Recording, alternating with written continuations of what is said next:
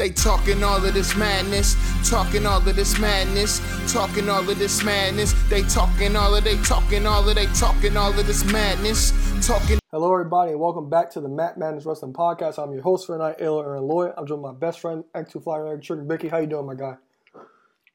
My bestie, I am doing fabulous. How about you? I'm doing better. I'm doing better. I'm awake now, so I'm I'm, I'm ready to go. Been a day. Glad to be rocking and rolling with you again. Sure. Say, likewise. All right, guys. So as always, iTunes, Google Play, Podbean, Stitcher, and Ringside Collectibles. Use promo code MMAN and save 10% for your order. So, uh, you want to touch on this before we actually get started into the advertised content? That looks very nice, by the way. I'm glad you got that in your hands. That uh, Ultimate Razor Ramon that you Target Yep. Chase. Chase. Chase. Yeah. Tar- steal a target. I finesse the system one more time. Well, I'm not going to ask how, but I'm glad you got it. But I'm glad you got that in hand. So, um, before we get into backlash, we had a couple things happen on AEW Dynamite. I know that you specifically wanted to discuss. I just saw the spoiler, but I'm sure you can go into more detail than I can. So, go on ahead before we get started. So, so if you're listening to this fresh as posted on Thursday, I mean, we are recording immediately after Dynamite just ended. And um, as we're getting into the weekend, a lot of stuff going on, but great episode of Dynamite. I mean, uh, Raw was trying to deliver starting this World Championship tournament. SmackDown is going to be doing the, the same thing on Friday, continuing the tournament with the opening round and the semifinals.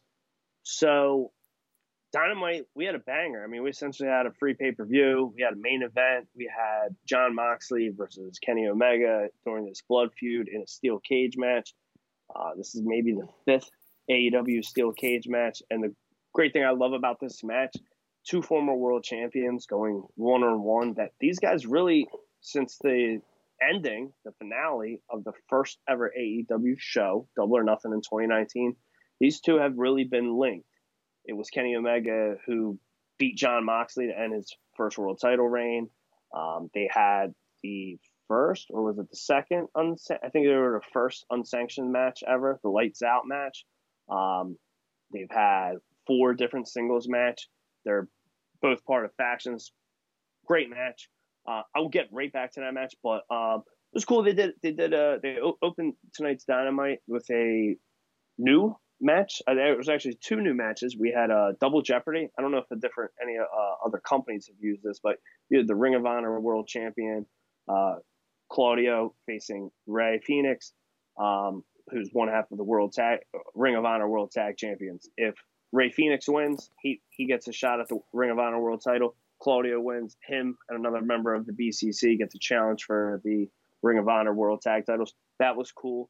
Um, Claudio goes over.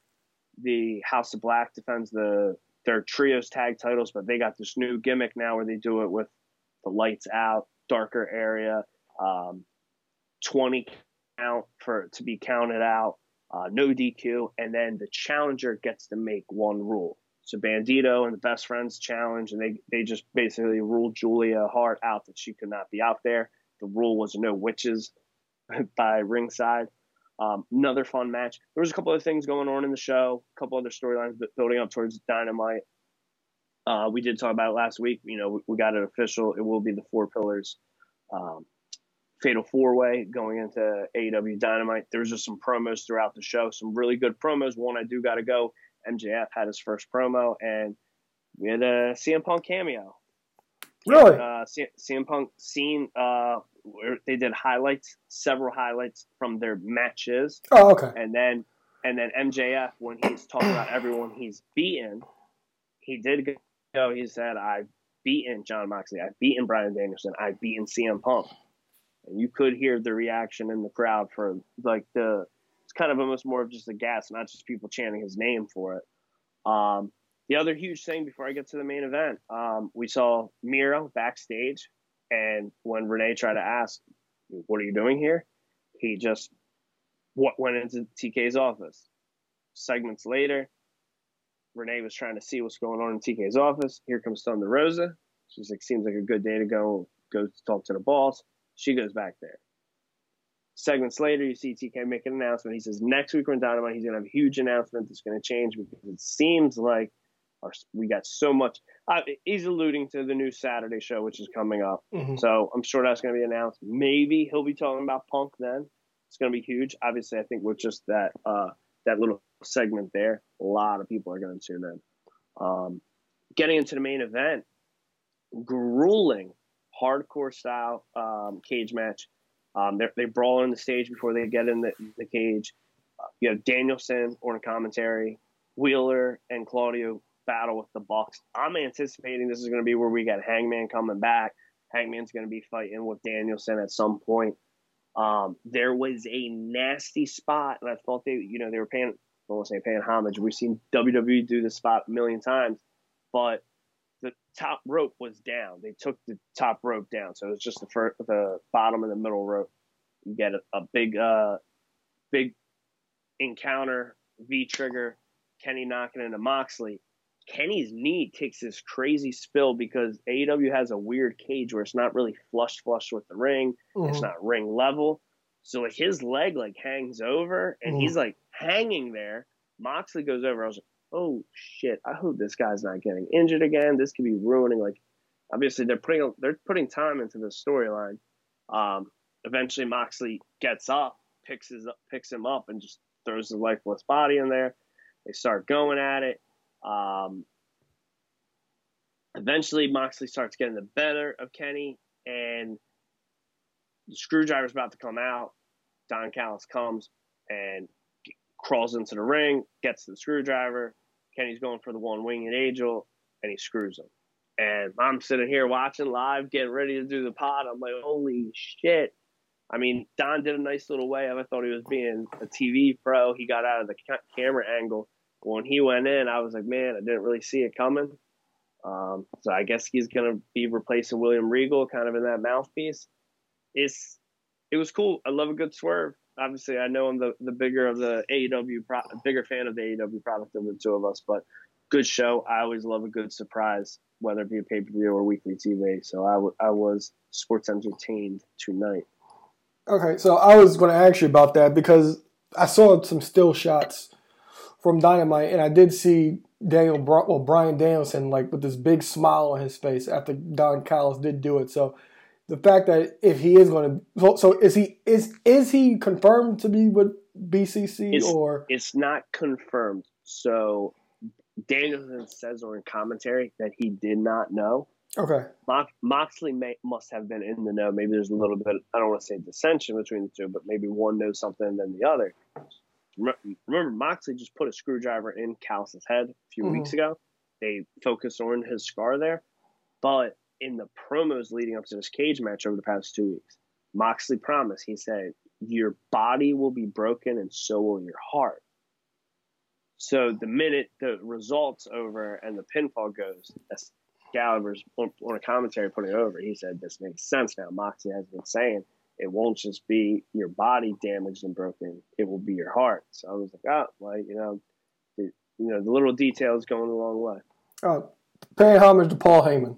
One of my favorite uh, Paul Heyman quotes was that uh, we talked about this at Survivor Series 02 when he said, "My client will leave world champion," and his client did, which was his new client, the Big Show. So I do like that uh, little. I, I, for a second, I thought you were saying that he actually did say at one point because that it does sound like a Paul Heyman line that he would actually say that your heart will be broken, and I'm sure he actually has said Yeah, that. he probably has, but I always like a, I always like a good, a nice swerve in what you said, and it's actually true, but it's not what Yeah. you thought. I do always will Yeah. enjoy that. So I'm looking forward to it. I do hope it's an Anarchy in the Arena match because, although it was a complete mess, I loved every second of it. And Wild What- Thing playing the la- Wild Thing playing the entire time was So- was amazing. They were baby faces then. That's the only thing where like I wonder if they'll do that again. I would love for them too. I mean, Mox still gets that baby face reaction when his entrance plays, but I just don't know if they would leave that going. Um, I would love to see that again. That was such a cool detail. Yeah, well, I'm looking. I'm looking forward to. it. We got we got double nothing in a couple weeks. So, uh, uh, is it next week we'll have to preview, or is it the week? I think it's next week we'll have to preview it. I'm almost positive, or is it the week after? Uh, no, it's the week weeks. after. We'll- Okay, yeah. yeah. yeah. well, we'll definitely be back. I'll be able to catch up on everything and give you guys the preview of it. So, if you have the time and if you can, you know, um, I, I would I would say this week's episode is is worth watching the whole episode. It's it's a good episode of Wrestling TV. Okay, I'll, I'll look into it, and I believe that announcement is about Collision coming sometime next month in Yeah, in June. And uh, I didn't get your thoughts on this because I, I we didn't talk about. I think we did a show, but do you have any thoughts about All In? And and to my understanding, All Out is still the next week. yeah, it's a week apart. Um, I mean, it's a bad comparison. I hate to disrespect AEW because I love AEW. It's it's very reminiscent of like when WWE does a Saudi show, and then like two weeks later, they they did this recently. I feel like there was a Brock storyline or someone where like there was something was going on with the title in Saudi. They couldn't do nothing about it. So like you know they they they weren't advancing the storyline, but then they had something big happen a couple weeks later. It's kind of the vibe I'm getting of it. I think it's cool that they're running two big shows because keep in mind WWE or AEW doesn't do. They're going to do six pay per views this year. Mm-hmm. They're going to do their their their four top ones. They're going to do Forbidden Door and they're going to do this All In. Um, what do I think about All In? I freaking love the fact they're doing it. Uh, I wish it was a different year. I wish it was next year. I mean, maybe next year if they do it, like you know, the, it is tatted on my leg. I wish I could say I was there for the second one. I mean, I was real sick the first year. I didn't couldn't go to all out. It's like you missed the first one. It's, it's not essential. You go to another. But um, I mean, we you know you and I we were both at that first all in. I think it I think it would be cool to be at this. The fact they're selling a crap ton of seats already, awesome to them. I gotta get your opinion. What do you think about all the, the naysayers, XYZ, XYZ? Well, we'll get into this in a second, but these international shows and fans that don't get it because they go there maybe once a year and they don't if they do go there once a year AEW they hasn't been there at all. yeah AEW, I'm, as far as Exactly. wrestling like Right, yeah, they true, only true. go there once a year and it might be for a house show loop or a Mhm. weekly television they hardly get pay-per-views and those crowds are always hot and we're going to get to that in a, a little while so I, I know the crowd's going to be hot about it now when he announced all in and then I found that all out happens the next week I was like oof that's going to be rough but I'm excited about about it like I don't have any Real quick, why do you say it's rough? Because it's two pay per views back to back. literally a week. They're, they're Rock. literally a week apart, and I'm Mm-hmm. not sure how they're actually going to book it because remember, All In was based off of uh, based off of independent wrestlers like Cody and Yeah. Cody and the Bucks. That was it was their thing. They brought in all these people from the independents. So AEW, I'm assuming since it's in Wembley, like, are you going? to I'm assuming you're going to bring in a bunch of inter, uh, international international talent to this. So I could see them using a lot of New Japan people. but then you but then you just got Forbidden Door in June. That's the, that's that's the thing. It's like you gotta Yeah. kind of make it Yeah, feel a little feel feel a little bit different. So like you might get you a, make a good point. you make you might you probably get a lot of the um Maybe that's McIntyre's debut. there you go Sorry, Galloway. Galloway. There you go. But yeah, you get a lot of like a lot of international talent that's not from New Japan. That's the only thing I can actually see because remember the tagline is like you're all in. You know, Mhm. so um, maybe th- that's all I could think of is like who are you actually going to get to make it feel like all in, and then all out's the next week, and we'll see what they actually book for that. But I think the best premise is to get a lot of that international talent at all in, and then save your your big money matches for your actual show for all out the week after. What- 'Cause- One thing I'm I'm sorry, keep going. oh, go ahead. I was gonna say we got three months till it happens, so I'm not gonna wait till beginning of August. June and July we'll definitely have some fun with this. But like the idea of and especially because like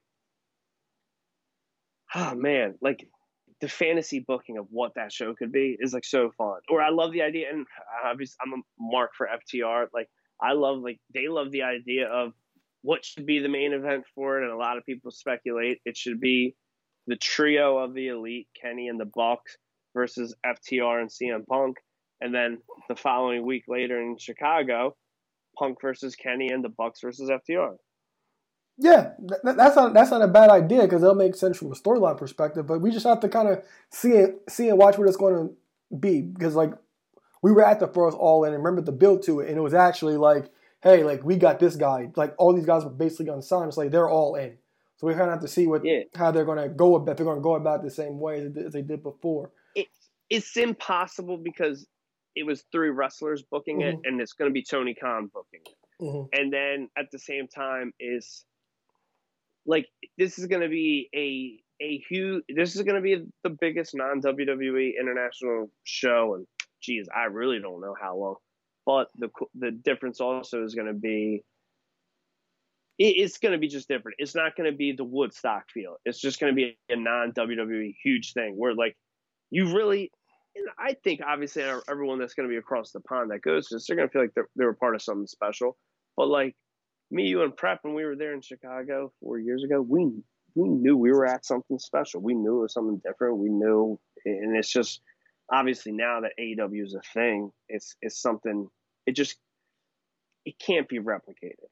Oh no, not at all. I'm happy they're using the tagline, and you know it's cool. And it's like if you, you, you do you do a show out there, especially because it's gonna be the company's biggest show. It's gonna be bigger than all their stateside shows thus far. Already is. It's the right. It's it, it's a good. It's the best time for them to use the tagline because they're not gonna switch from all out to go back to all in. So I, I think it's all been playing out very well thus far. Yeah, now, what do you define AEW's quote unquote WrestleMania slash staple pay per view? Do you view that as double or nothing, or do you view All Out as their WrestleMania? I, I me personally, I have always looked at uh, double or nothing. As okay, that. okay, uh, I'm in agreement because yeah, I don't think we got to break it down too much, but I mean at that point, I'll just say it's it was their defining show. It was their first show.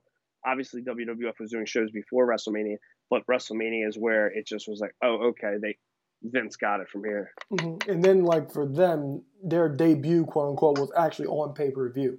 That's how they launched yeah. the brand. So that yep. I, am not gonna I, am not gonna disagree with you on that one. I'm I'm, I'm with you 100 percent on that one. So you could argue it was four pay per views. Then Dynamite started, and when I say four pay per views, they had the two free ones. The free ones, yeah. Yeah, because I think the first Dynamite was weeks after All Out. Yep. Because mm-hmm. we, we, me and you and Richie we were at the second Dynamite, and that was in was it late? It was late September, early October. Um, it was the second or third mid, Dynamite. Mid October. It was the third because okay. it was DC, Baltimore maybe. DC was the first. One. I forget where the second was, but it was the third for that Dynamite in Philly. Yeah, I'm still waiting for him to do a pay per view out here. oh yeah, you sat with your brother. Yeah, I sat with my brother. Racking yeah. my brain for a second. I'm like, wait, what the heck? Yeah, I, yeah, you guys got the way before me. I learned a lesson. Take the train next time. But I'm still waiting for him to do a pay per view out here because I, I can't sit through TV. I would I love. Can't. I would love like I want to almost start writing like TK letters. I would love him to run the Union Stadium, especially TK's got the the um I'm not saying the right name for it, but he's got the, the soccer football oh, okay. ties. Mm-hmm. Union is Philadelphia's um, soccer team, mm-hmm. and they, they have a dope stadium. You know, it's smaller than the link. So I and I remember like I went, I went. It was December 2019. I went to an Army Navy soccer game at their stadium, and I'm looking around here. Meanwhile, I'm googling because like this is AEW just started, and I'm just sitting here. I'm like, all right, all right. I'm like, man, this thing is is it 50k, but it was like t- low 20s, maybe 30. I'm like, yo, put a wrestling ring in the middle of that soccer field. this could be something cool. all right, so we had a show on we had a show this past Saturday, live on the cock from San Juan, Puerto Rico. You like what I did right there? All hey, right, all right, guys. So if you haven't been with us before, we'll play for you our rating system.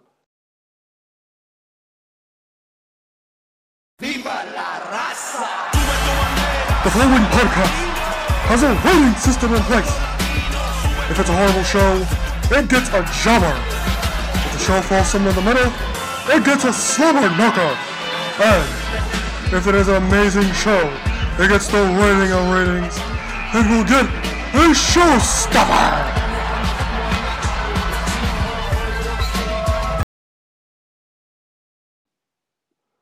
All right, thank you, Howard. So, I'll let you take this one first because I'm kind of split on what I want to rate this. So I'll let you take this one first. What are your thoughts on Backlash? Man, I thought you'd want to take it because all my answers are gonna be long winded tonight. That's I like that. Don't apologize for length. um, I am. I'm giving this a showstopper. Okay. Uh, it's a showstopper. This this show exceeded expectations. Um, man, it was good. I did not watch Smack, SmackDown on Friday. I watched it live. It was one of those good moments where you have something decent, which I thought it may have been something longer. Social media spoiled it, and then literally right before Backlash, I, I watched SmackDown. I fast forwarded and, and called everything. Um, venue venue was cool. Um, it looked like it was more people than it was, but the crowd was alive. Now, and as we talked about earlier, the international crowds they go off. You mentioned this last week. Puerto Rico is the territory of the United States. It's not that far away. They can come here without a green card. They can, they can visit. They don't need a passport. Like they, they can just come here. They can be here. Uh, we can go there. Um, so it's not some crazy travel. This this crowd was insane. Now, also for my years of hiatus, we we briefly talked about this last week. I believe it, wait, no, it might have been with Richie. Might have been with Richie. I, I don't. I think it was Richie. Um, Edge's first cash in, the cash in of the, of the money. That was in 06. 05 was, was 05 no 05 was in Puerto Rico. The four, the first New Year's Revolution was in Puerto Rico. Okay. So Edge Edge cash in was the year after. Okay. So oh, was there a cash in there or no?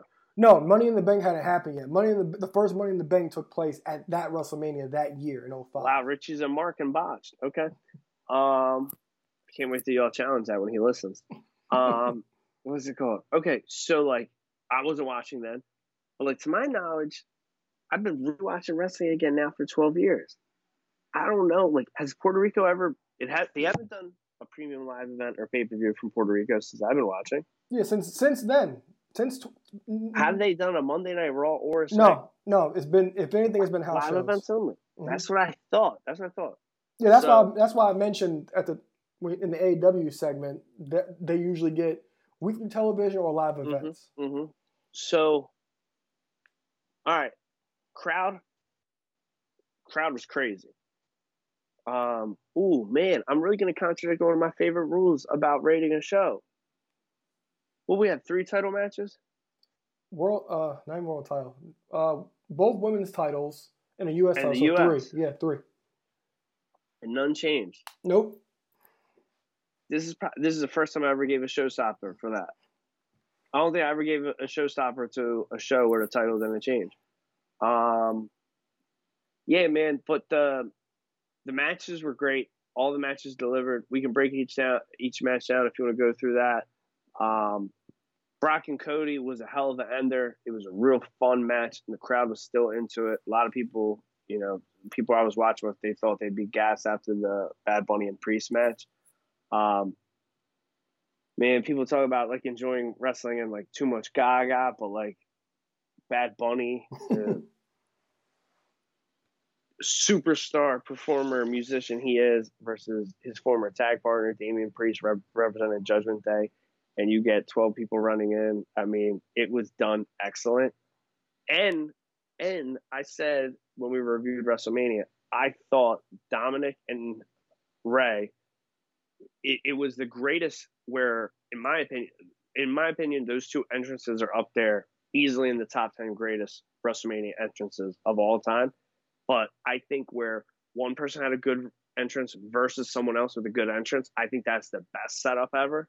Could be wrong. There's an argument that may be able to be had. But Bad Bunny's entrance. Now, me also like Chambea, I think was his second song I ever heard by him, and I think I was like, oh yeah, I heard it, but like oh shit, Flair's in this song, and that song's six years old now, and I mean, only thing really you can compare it against. Now, obviously, you say Jeff Jarrett with his old theme, but like Jericho comes out to his song, like Bad Bunny came out the night before to Booker T, uh, to book his song Booker T.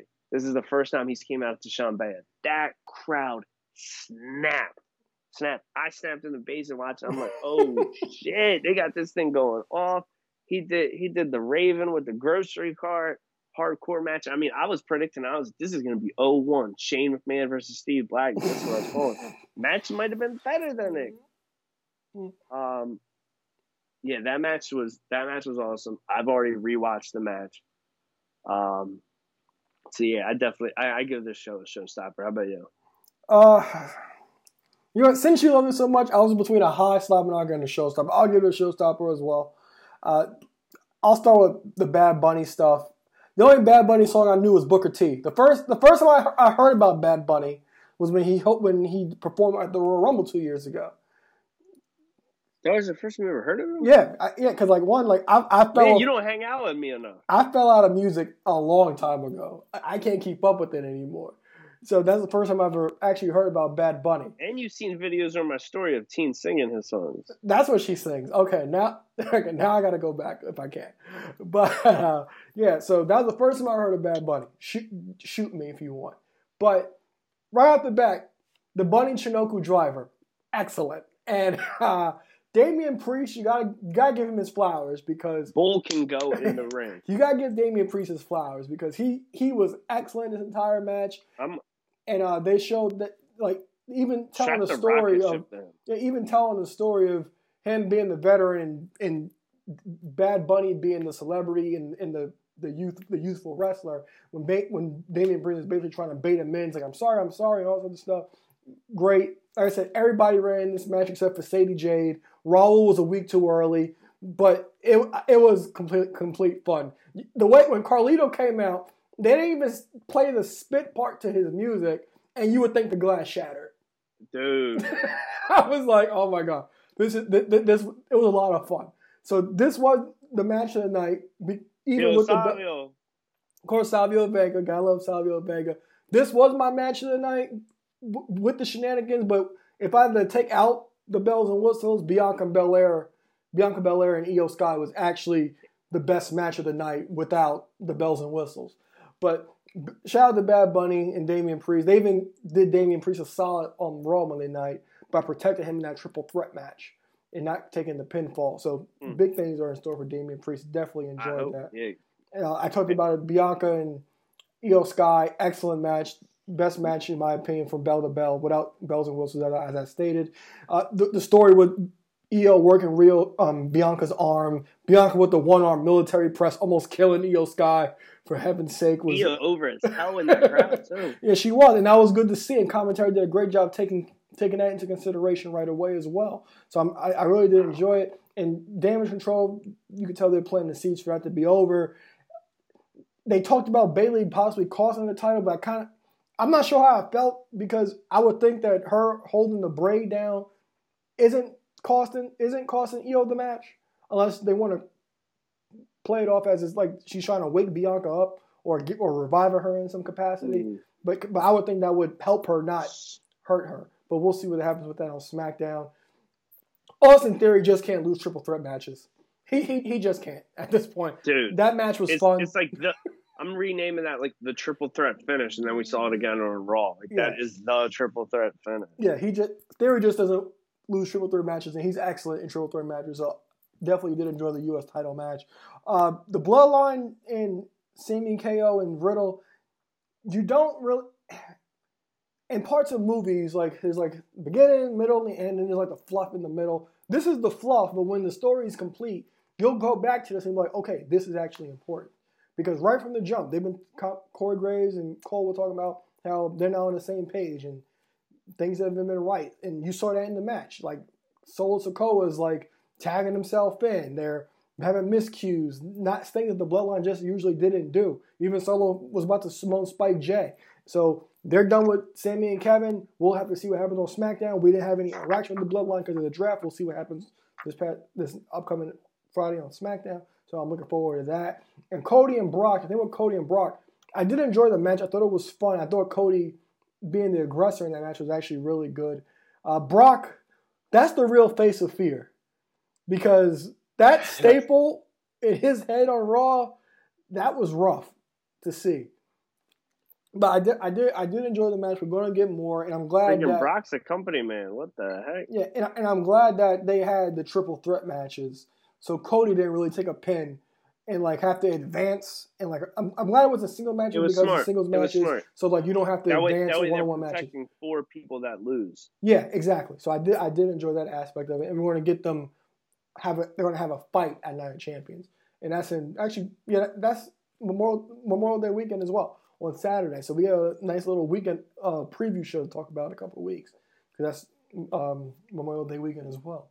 But I did, Yeah. I, I really did enjoy back. Oh, I can't, I can't, I can't forget. I, I was looking forward to Zelina Vega and Rhea Ripley. That was one of the matches I was looking forward to the most. It was my one or two. Match was only around seven minutes, but I got all the feels for Zelina Vega in that match because of her reaction. She's in front of her her heritage. So she's tough. she's she's, rep, she's represented in front of all her people. Not quite the hometown person, but she is Latina. But what, what do you what do you think? Is that an ultimate weight and a half? oh yeah, uh, it's that it's an elite at best. We'll call it that ultimate. I'm here for because they already have the molding for a flag because of the bulldog. So that that's they just got to change the flag a little bit, but that's an ultimate. I mean, well, an elite at best. There- I'm here there- for one. Yeah, there, there's no there's no there's no excuse that it shouldn't happen at all. But I I was like match wasn't what I expected because I've I've always been clamoring for Zelina Vega to wrestle a lot more and get a little bit more just due. But I really I, I did think like her entrance, uh, Samantha introducing her, and her post match applause. I thought that was worth everything and better than the, and better than the match in my opinion, because like you could you. It's just something about wrestling. You talk about the moments. If she doesn't do anything ever again, she'll have that memory that she was For able sure. to, to wrestle in front of her people. So I really did. I really did enjoy that. So that so that was backlash for us. So we had the world title tournament. We talk well, yeah, the world title talk, tournament. We'll talk about that for a second. So we had Rollins go over Balor. Rollins is in the finals for Raw. Well, first of all, let me rewind. Tri- Triple H, come here.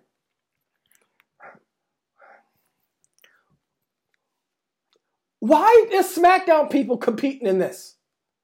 So, you- you- right, you- you, you- know you- I you do- you- You, you do this draft, and then Triple H PR one on one, PR one on one. So he goes up there to his press conference, talks about there's going to be a tournament on Raw, a tournament on SmackDown. Why are SmackDown people competing for this when they were just drafted to SmackDown, and if they win, they go to Raw? That makes no sense. It makes none. I, I'm not for it, and I don't think this makes any sense for it. Like make to make it sense, it still it still doesn't. But rumor has it is, I guess, due to NBA playoffs and everything, that wrestling across the board is trying to make a strong play on must see TV this week. So that's why Raw had not just the opening matches of the tournament, they had the semis and the main. SmackDown's going to do the same thing. They're going to have the opening, and I assume the semi and the main. But meanwhile, AEW put on a two-hour pay-per-view tonight. Mhm. So, I, you know, wrestling across the board, that, try, and I guess, I guess without the tournament matches, SmackDown could be really skippable this week. because like you know the NBA playoffs are on. Like I understand the Lakers and Warriors they're doing record numbers, and if there's a game six that'll be on mm-hmm. Friday. But it's like You you got a modern day like you got a classic feud with the the Celtics and the Sixers, and then you meanwhile you got the freaking the West Coast you know banger between the the Warriors and Lakers. It's just they're really trying to compete against two thriving feuds.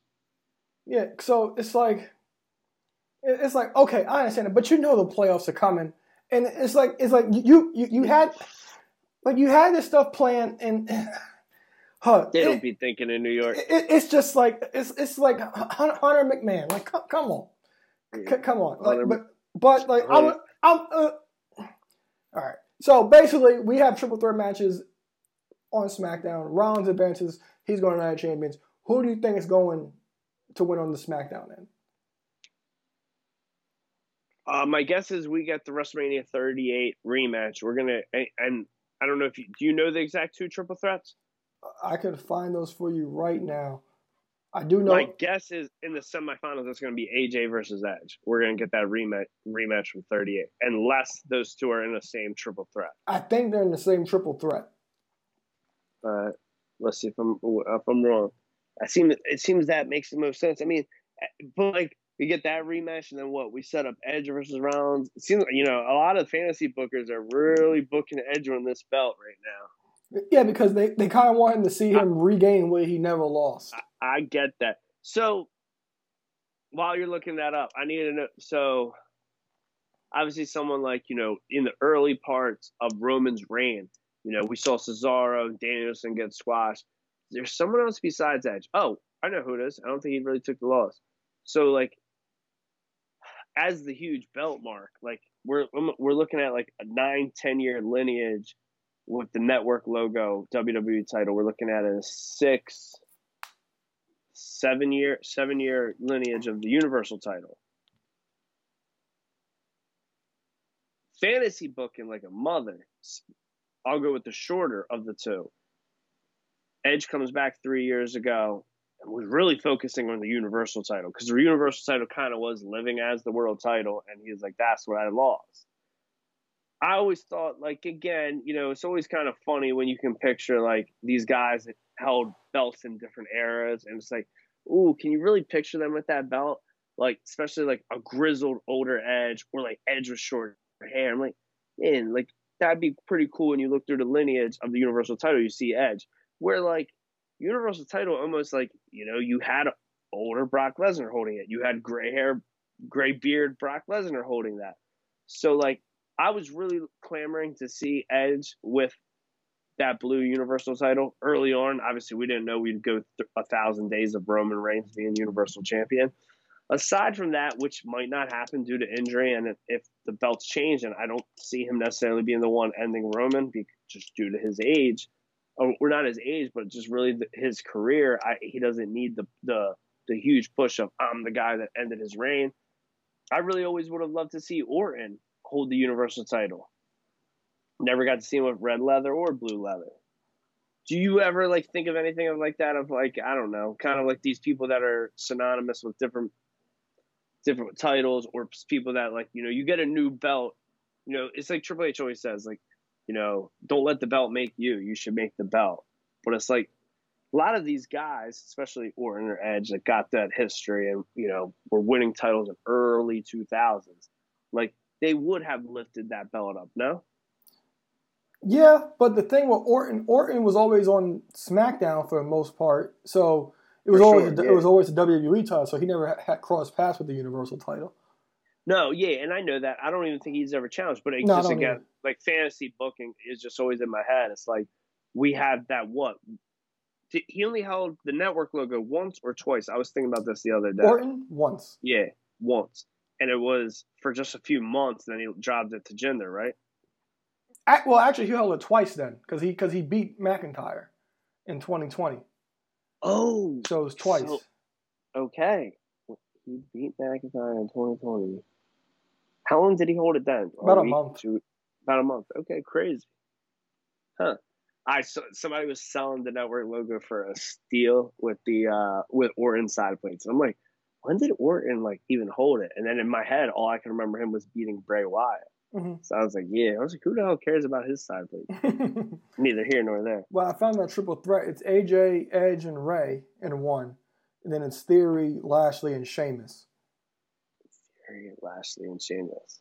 So I Theory, first, Lashley, Sheamus. Yeah, so I uh, think that AJ Styles wins his match, and I think Theory wins his match, and I think AJ, ah. and I think AJ beats Theory. So you think Theory's going to go over and Bobby lose two triple threats in under seven days? Bobby doesn't have to get pinned. He didn't get yeah, pinned on Sunday, pinned, on Saturday. But, but, so what? Ash, is the same exact thing going to happen? Lashley's going to spear Sheamus, and then nah, I, I, I mean, if that happens, I'm I'm literally gonna go on eBay and start buying every Hurt Business shirt and go on a rampage. Because, uh, because, because, because I think Theory was just gonna pin Sheamus because I think Lashley is going to be facing Roman next because that's the next viable. That's the only viable option I think you have for Roman at this point. AJ. That that too, but well, I, I think Lashley might face it. I think Lashley might face him at Night of Champions though, because Rome because all the titles are going to be defended. So I, mm-hmm. think I think that should not a Champions match, and then I think AJ goes on to beat Theory. And it'll be Rollins and AJ at Night of Champions for, for the world title. Lashley's taken some losses, but not clean losses. I, and maybe it's because I'm such a fan of him. I don't think they're putting him in that spot. I don't think they're putting him in that spot to just get squashed. I don't think he. I, I don't know because I.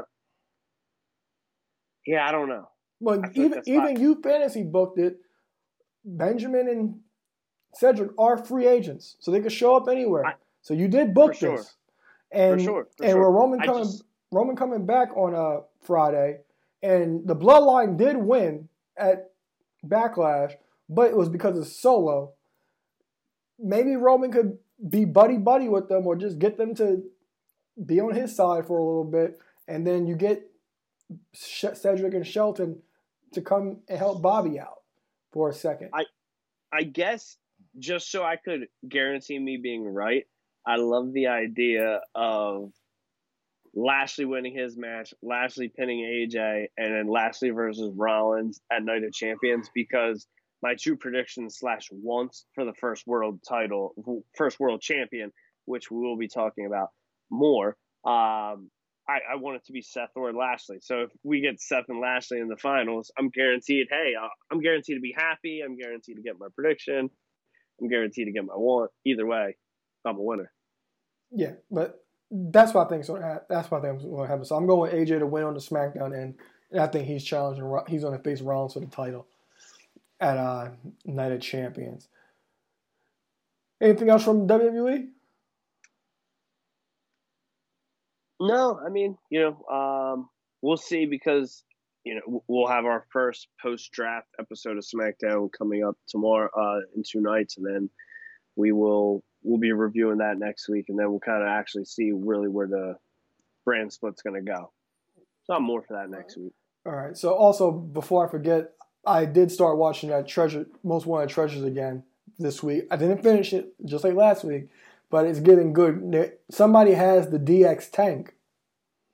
Yeah, so I listened to a podcast about this. So like the second I saw them like searching for it, I'm like, man, they're really just trying to fill like fill up time on this because they already know they can't afford it. WWE doesn't want to pay. I don't even got to watch the episode. I don't know if you saw this part. Or I didn't finish I it. Know, but like, I guess it was. When was the first time that thing was brought back? Like Raw 1000. Yeah.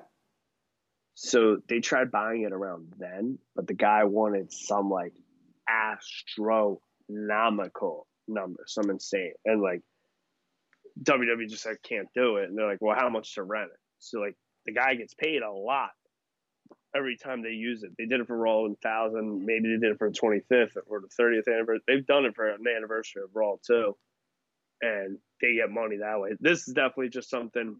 It's filling spot on the show and keeping nostalgia. And you know, there's only so much WWE will allow themselves to talk about. So it's one of their things. Of, okay, DX, one of our factions, is one of the things we can talk about. Yeah, and they're looking. Um, Foley he visited friend of the show Brian Gerard James, and uh, he didn't really have much. He just happened to have the uh, his one half of the tag titles, and you could tell it was actually the, the actual real belt because it was all beat up.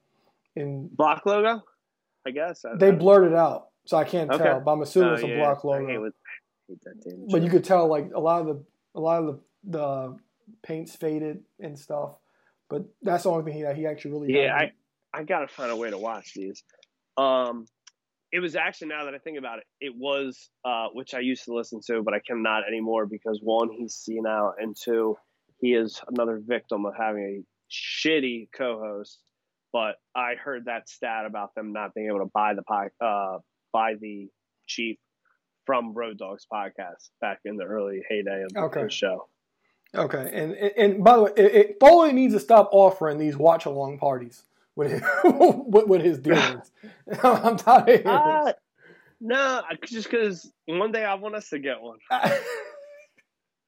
I'll do it for you, but it's like that's like his go-to, like a pay-per-view watch-along party in this money. I would do it for you, but this is like God. That, that's like the best thing he has to offer at this point. At this point, trying to get it done. It's it's a mix of that, and it's like I'll, I'll, never forget from like when the episode he got the brown mankind shirt. Mm-hmm. He they had twenty five hundred dollars more they could like in their allowed budget that was advertised on the show. He could have went up twenty five hundred dollars, but he's like instead of going up twenty five hundred, he's like, "Hey, look, I'll come watch it, and Vince McMahon will pay for pizza and wings." And I'm like, "All right, so Vince is going to spend two hundred bucks on food max. You're going to go spend your time. Who knows? Maybe he's going to spiff you a G." So there's 1300 blah blah blah you just save them 1200 boom everyone wins and i'm like yeah that's that's smooth negotiating. i'm in sales i really pop yeah well, yeah, well you got you got a little admit because he, he he's still a charmer at his age So you still, oh, you always gotta love it. But him, him offering those watch along parties always pops me. It's like God, that, it's like God, you really try to get get over with that. But I I understand it because he did get over on the uh, the GC the GWC guy. Did you see that one? The oh yeah, yeah, yeah, yeah, That's part of that same episode with the okay, that's what I thought. guy.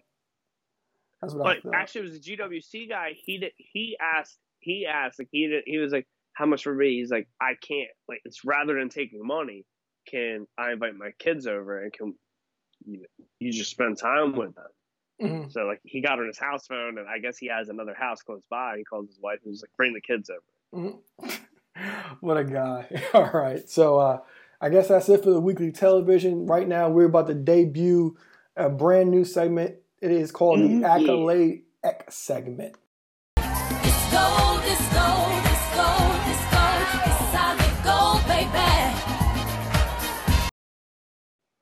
All right, so Floor is yours. Well, welcome to the greatest segment in weekly wrestling podcast. This is for all the real marks. We are talking all things championship wrestling belts, lineage of belts, histories, opinions, thoughts, and to some facts. So for a debut episode, we get, we got to start big. Um, this is you can almost call this the pilot. We're going to be dedicating this to the big gold. A few reasons. One, we want to start big. Big gold, arguably, to a lot of wrestling fans, the greatest wrestling championship belt design of all time. This has lineage over three different promotions between the NWA, WCW, and WWE. Countless Hall of Famers have held it.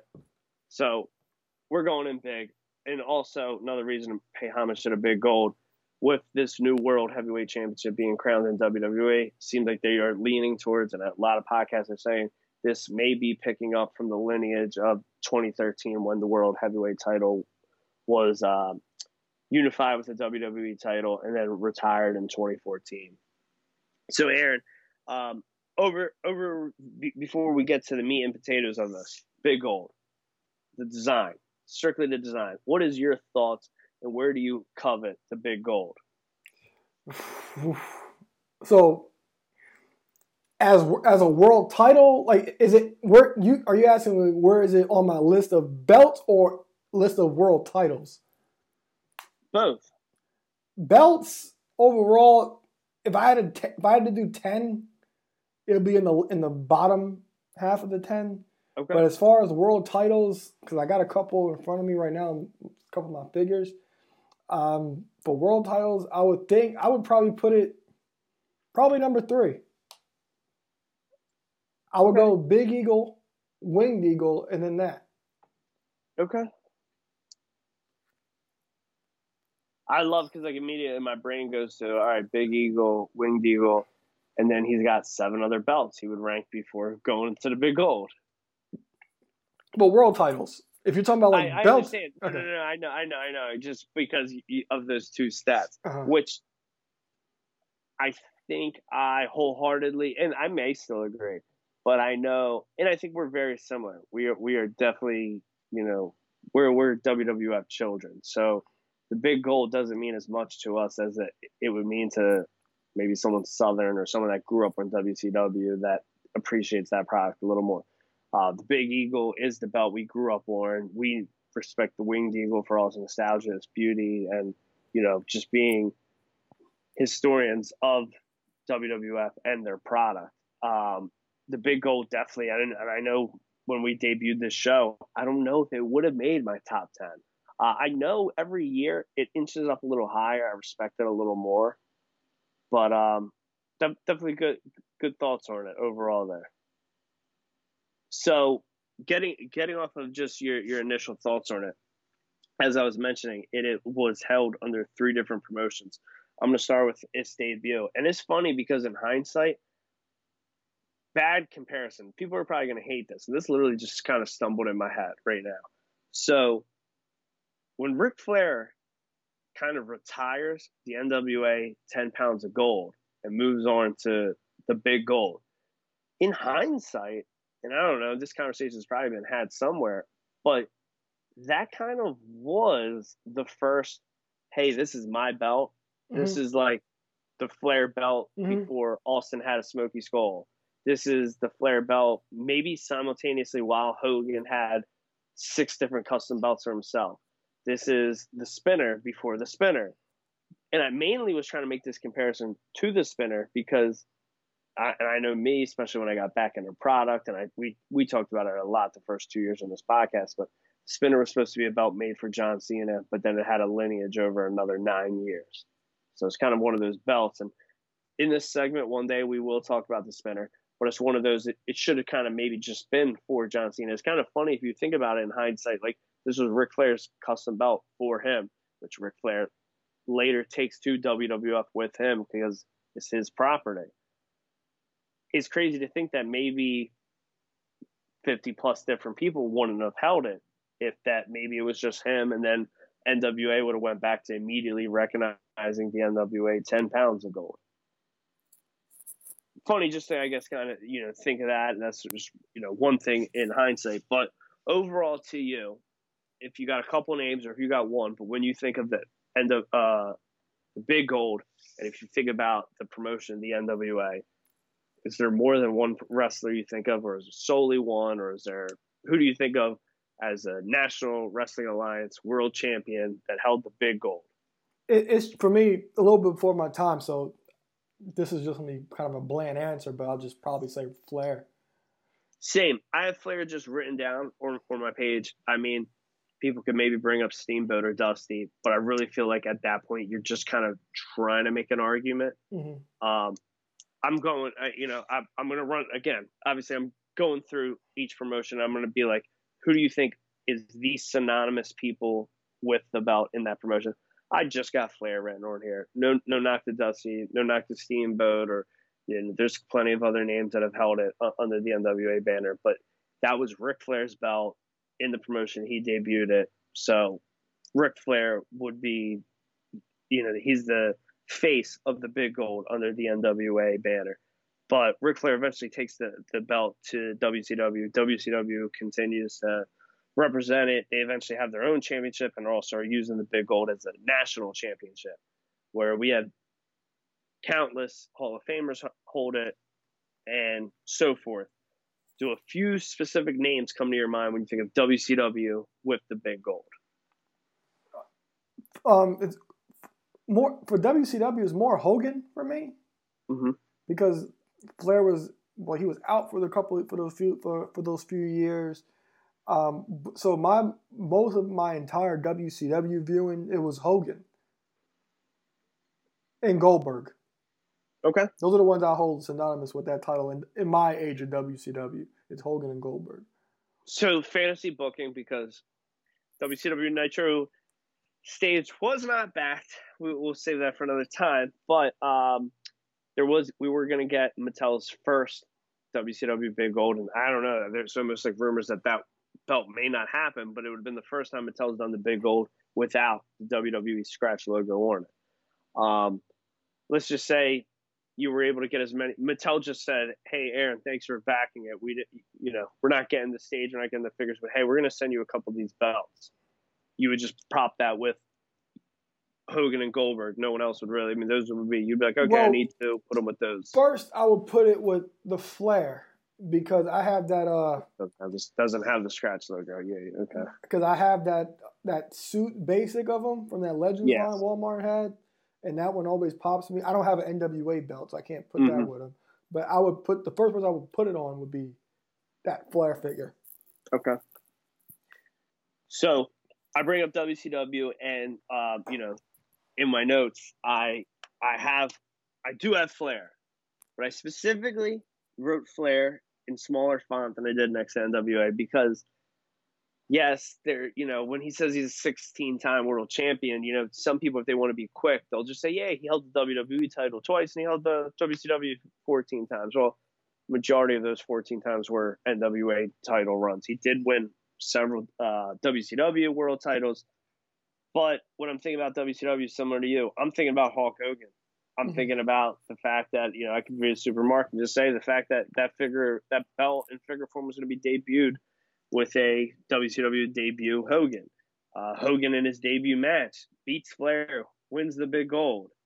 Um, I do have Goldberg in my third spot that I'm thinking, and you know I'm not even really going to give Flair the fourth. I'm just going to give it to three people. I got to go uh, Hogan. I got to go Goldberg. I got to give it to Sting. It's really Sting's first world title. Mm-hmm. It's the one he held multiple times. I don't think his first uh, run with it was an NWA world title. I could be dead wrong on that, but we saw Surfer, Surfer Sting with the big gold, um, and he won it in the paint. Um, you know, you think of Crow Sting really with that big gold. Think about him and Bret.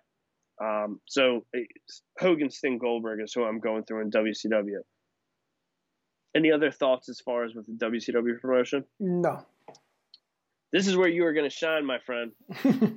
All right, and I'm really going to need you to uh, take this area, and I think this is where your your your opinion is valued a lot more than mine. Um, so in, in 2 mm-hmm. 02, Eric Bischoff gifts Triple H the big gold, and he becomes the first world heavyweight champion. The title then runs in WWE for about 11 years, 11 and a half years. A lot of people hold it, a couple questionable people, depending who you ask. Um, man, like at the end, just so you know, we're gonna between all three promotions, we're gonna come up with a Mount Rushmore of the big gold. And like again, because it was such a long lineage, and especially it should be the the promotion where it's the most fresh in our head.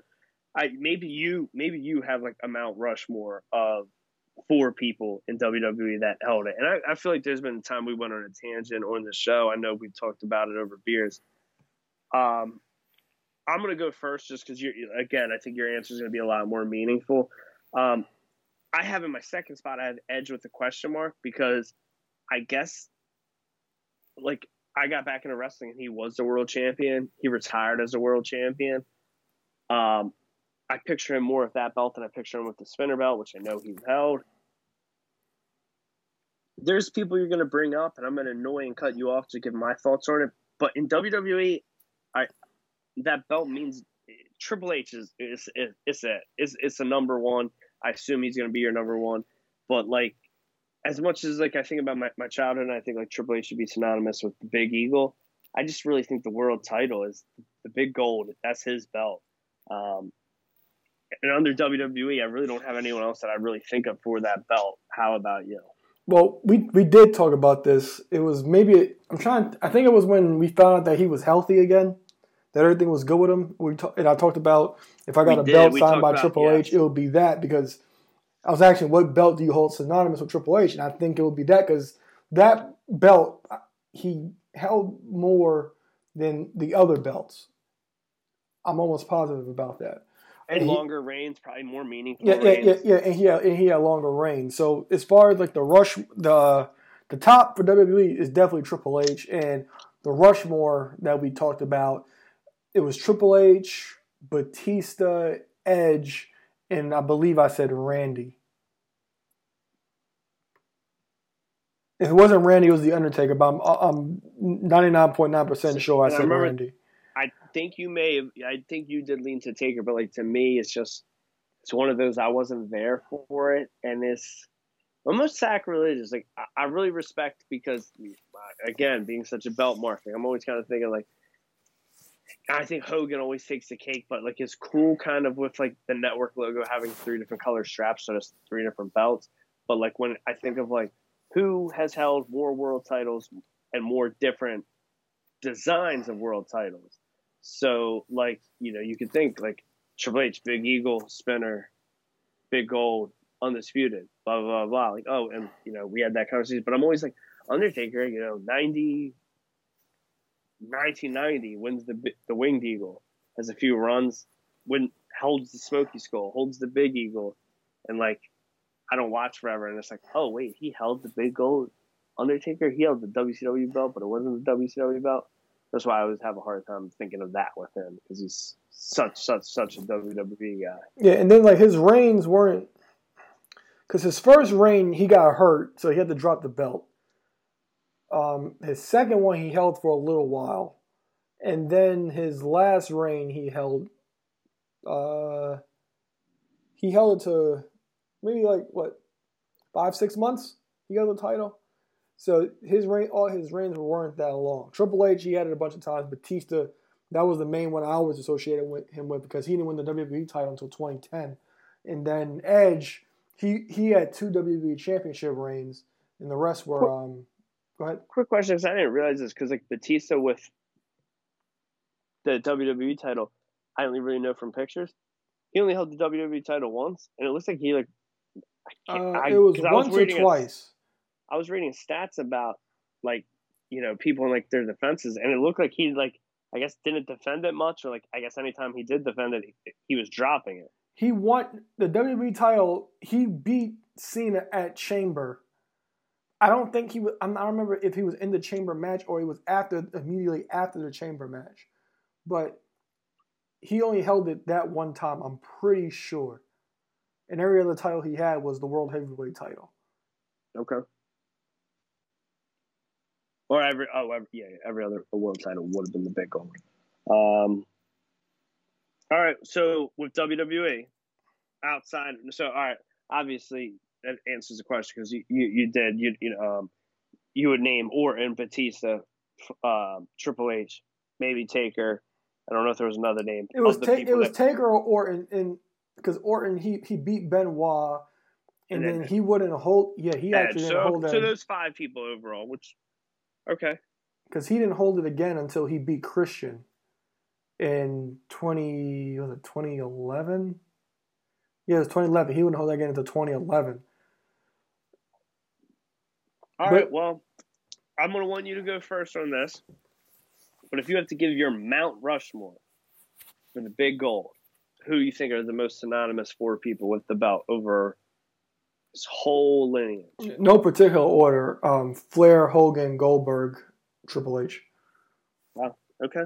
Um, uh, this is why we're best friends because, but I'm gonna go in a specific order. Okay. Number four is going to be Goldberg, and I did have a hard time making the choice between him and Sting, just because Sting's probably held it more, and maybe in two promotions. But you think about Goldberg, I mean, you know, he's held the WCW United States title. He did hold the Goldberg. oh, Well, never mind, Goldberg as well held it in two promotions, WCW and WWE. Um, it just seems right. I mean, when you think of advertising of Goldberg and WCW, I almost picture that belt. hmm Uh, number three, I'm going Hogan. Um, it, there's a long debate, and we'll save it if we ever do a homage episode of Hogan, which I don't think we ever will. um, but you'd almost argue, like we talked about with Triple H, like what belt do you hold synonymous with him? I don't think we would pick the big gold for Hogan, but there's probably an argument for it. there, there's an argument because he, I was going to bring this up when you talked about the Nitro stage. Even though he did debut in red and yellow, I don't hold red and yellow synonymous with his WCW. No, for sure. That- and I mean, you Yeah, so it's like when I think of red and yellow Hogan, like sort of like figure collecting, like I don't need a red and yellow Hogan for WCW. That's just that's just me personally. yeah, But, but you're a minimalist. yeah, but there's an argument about the Yeah. belt. But I'd say the winged eagle. That's just me. for sure. I I I think the Wing Eagle too, but sometimes I like to think about as uh, obscure ones, like the world title that he uh he defended against Andre at Mania three, just because he's the only person to hold it. Mhm. But to, to continue, uh, number two's Triple H. Triple H is the second most synonymous person with the big big gold, and number one's Flair. That's the proper order. You get you get Goldberg, Hogan, Triple H, Flair in that reverse order. Flair obviously being number one. Yeah, and then like like I said, like Triple H, he, he's a big wig now, so uh, him doing like autograph signings will be like real scarce at this point. So like, let's say he did do one, it's like okay, I gotta like I'll have to go like it's like real belt mode. Like okay, what which exact version did he have of this belt, and do does the shop have it? They do well. How Because there was a version without they do it, because there's a version- There's a version without the logo that he held, and there's a version with the logo that he held. Because when they brought it back originally, it didn't have the logo. When Bischoff, When Bischoff brought it back, back, it the first little time, it didn't have the logo right away. really, I'm 99% positive. Let me. I'm curious now. I'm I pretty wrong. sure it didn't have the logo. I think you're wrong. I Uh, think while it was the undisputed title and the invasion angle, I think it had the logo. It didn't. I know for a fact it But- didn't have the logo. When Yeah, yeah, yeah. No, no, that's what I was agreeing at first. Okay. I think it didn't have it then, and then I think when the title's gone for a little while, I think they have a brand new belt being debuted with Bischoff.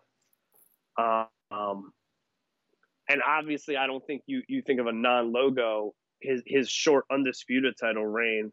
I don't think you're you're saying, oh, okay, You- you're not doing a, a no logo one for him. oh no, hold on. No, it'll, it'll have to be the one he held, and it's it's crazy because these pictures from like 02 are terrible quality compared to what it is now.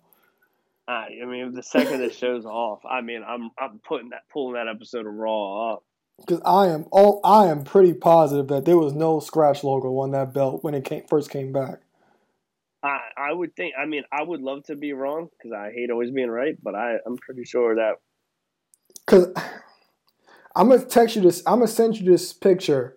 This is from this is from when Evolution's first built that first promo. You might if you you can try to guess, but I don't see a logo. And this is from 03, not 02 when it came back. But when the belt debuts, evolution's not a thing though. No, Ric Flair is, is starting to join Triple H because Yeah. I, I believe Un- uh, is this right after Unforgiven? at the SummerSlam. no. SummerSlam. Triple H already had the belt by Unforgiven. Yeah, Triple H defended against RVD. It's funny because I kind of Is that first defense? Yes. No, no, the second because psycho. Triple H Okay. Triple H beat Flair that night on Raw when he was awarded the title. I did this whole spiel on the Major Pod group because they were talking about the belt, and I went on this whole thing about explaining what what actually happened. So I just sent you a picture When was this? a couple days ago. I put it in the Facebook group. Somebody did re- react to it. But yeah, I just sent you a picture. That's from February of 03, the first Evolution promo when he introduces Evolution. If you could zoom in, you probably you could. You, I do not think there's a scratch logo because I'm 99% positive that logo didn't come until later. There's there's something there at the top, but I don't think that's a scratch logo. Man. Man, it's And I, and like the pictures that I have here, I just can't believe they would have brought it back without or, or I don't know. I mean, maybe it wasn't TV ready. I don't know. It's. I'm trying to remember the first time as a fan that I noticed that it was there. Like I feel like, oh man, it might not be there. I'm actually watching the video now. Yeah, I'm yeah, I'm pretty positive because I know that stuff. Like I paid close attention. I remember when they first put the WWE logo on there. I was like, oh, really? They put a logo on there. That was interesting. Like I remember, I think it was, was it the Judgment Day. Then I'm going with a completely different belt.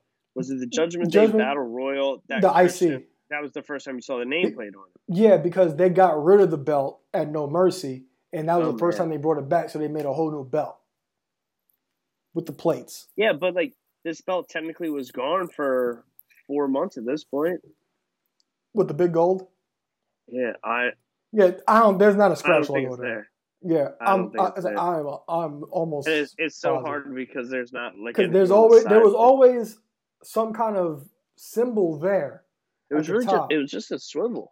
Yeah, there was always something there at the top. It, it was just it was just kind of all that artwork that they always. Yeah, there was always something at the top, but then WWE took that away and put their own logo on there. But when they first brought it back, there was no logo. Then they added it later down the road.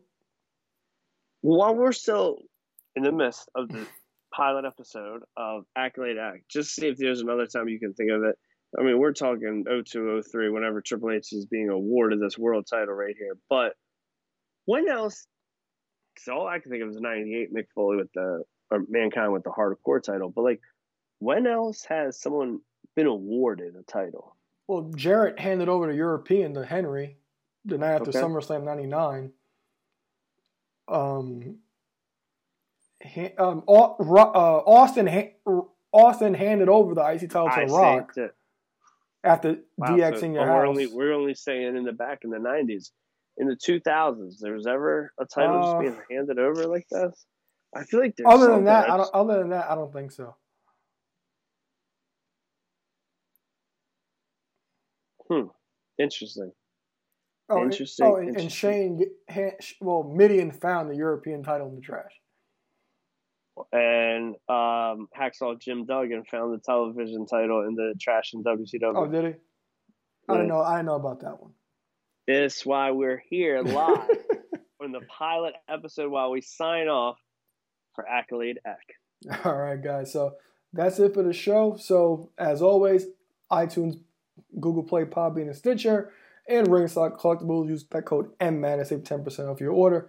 For X2 Fly, Eric Trembicki, I'm A'Lo Aaron Lloyd. We will see you guys soon.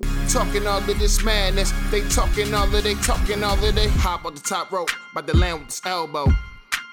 Got him now, put him down right now, hit him with the palm handle.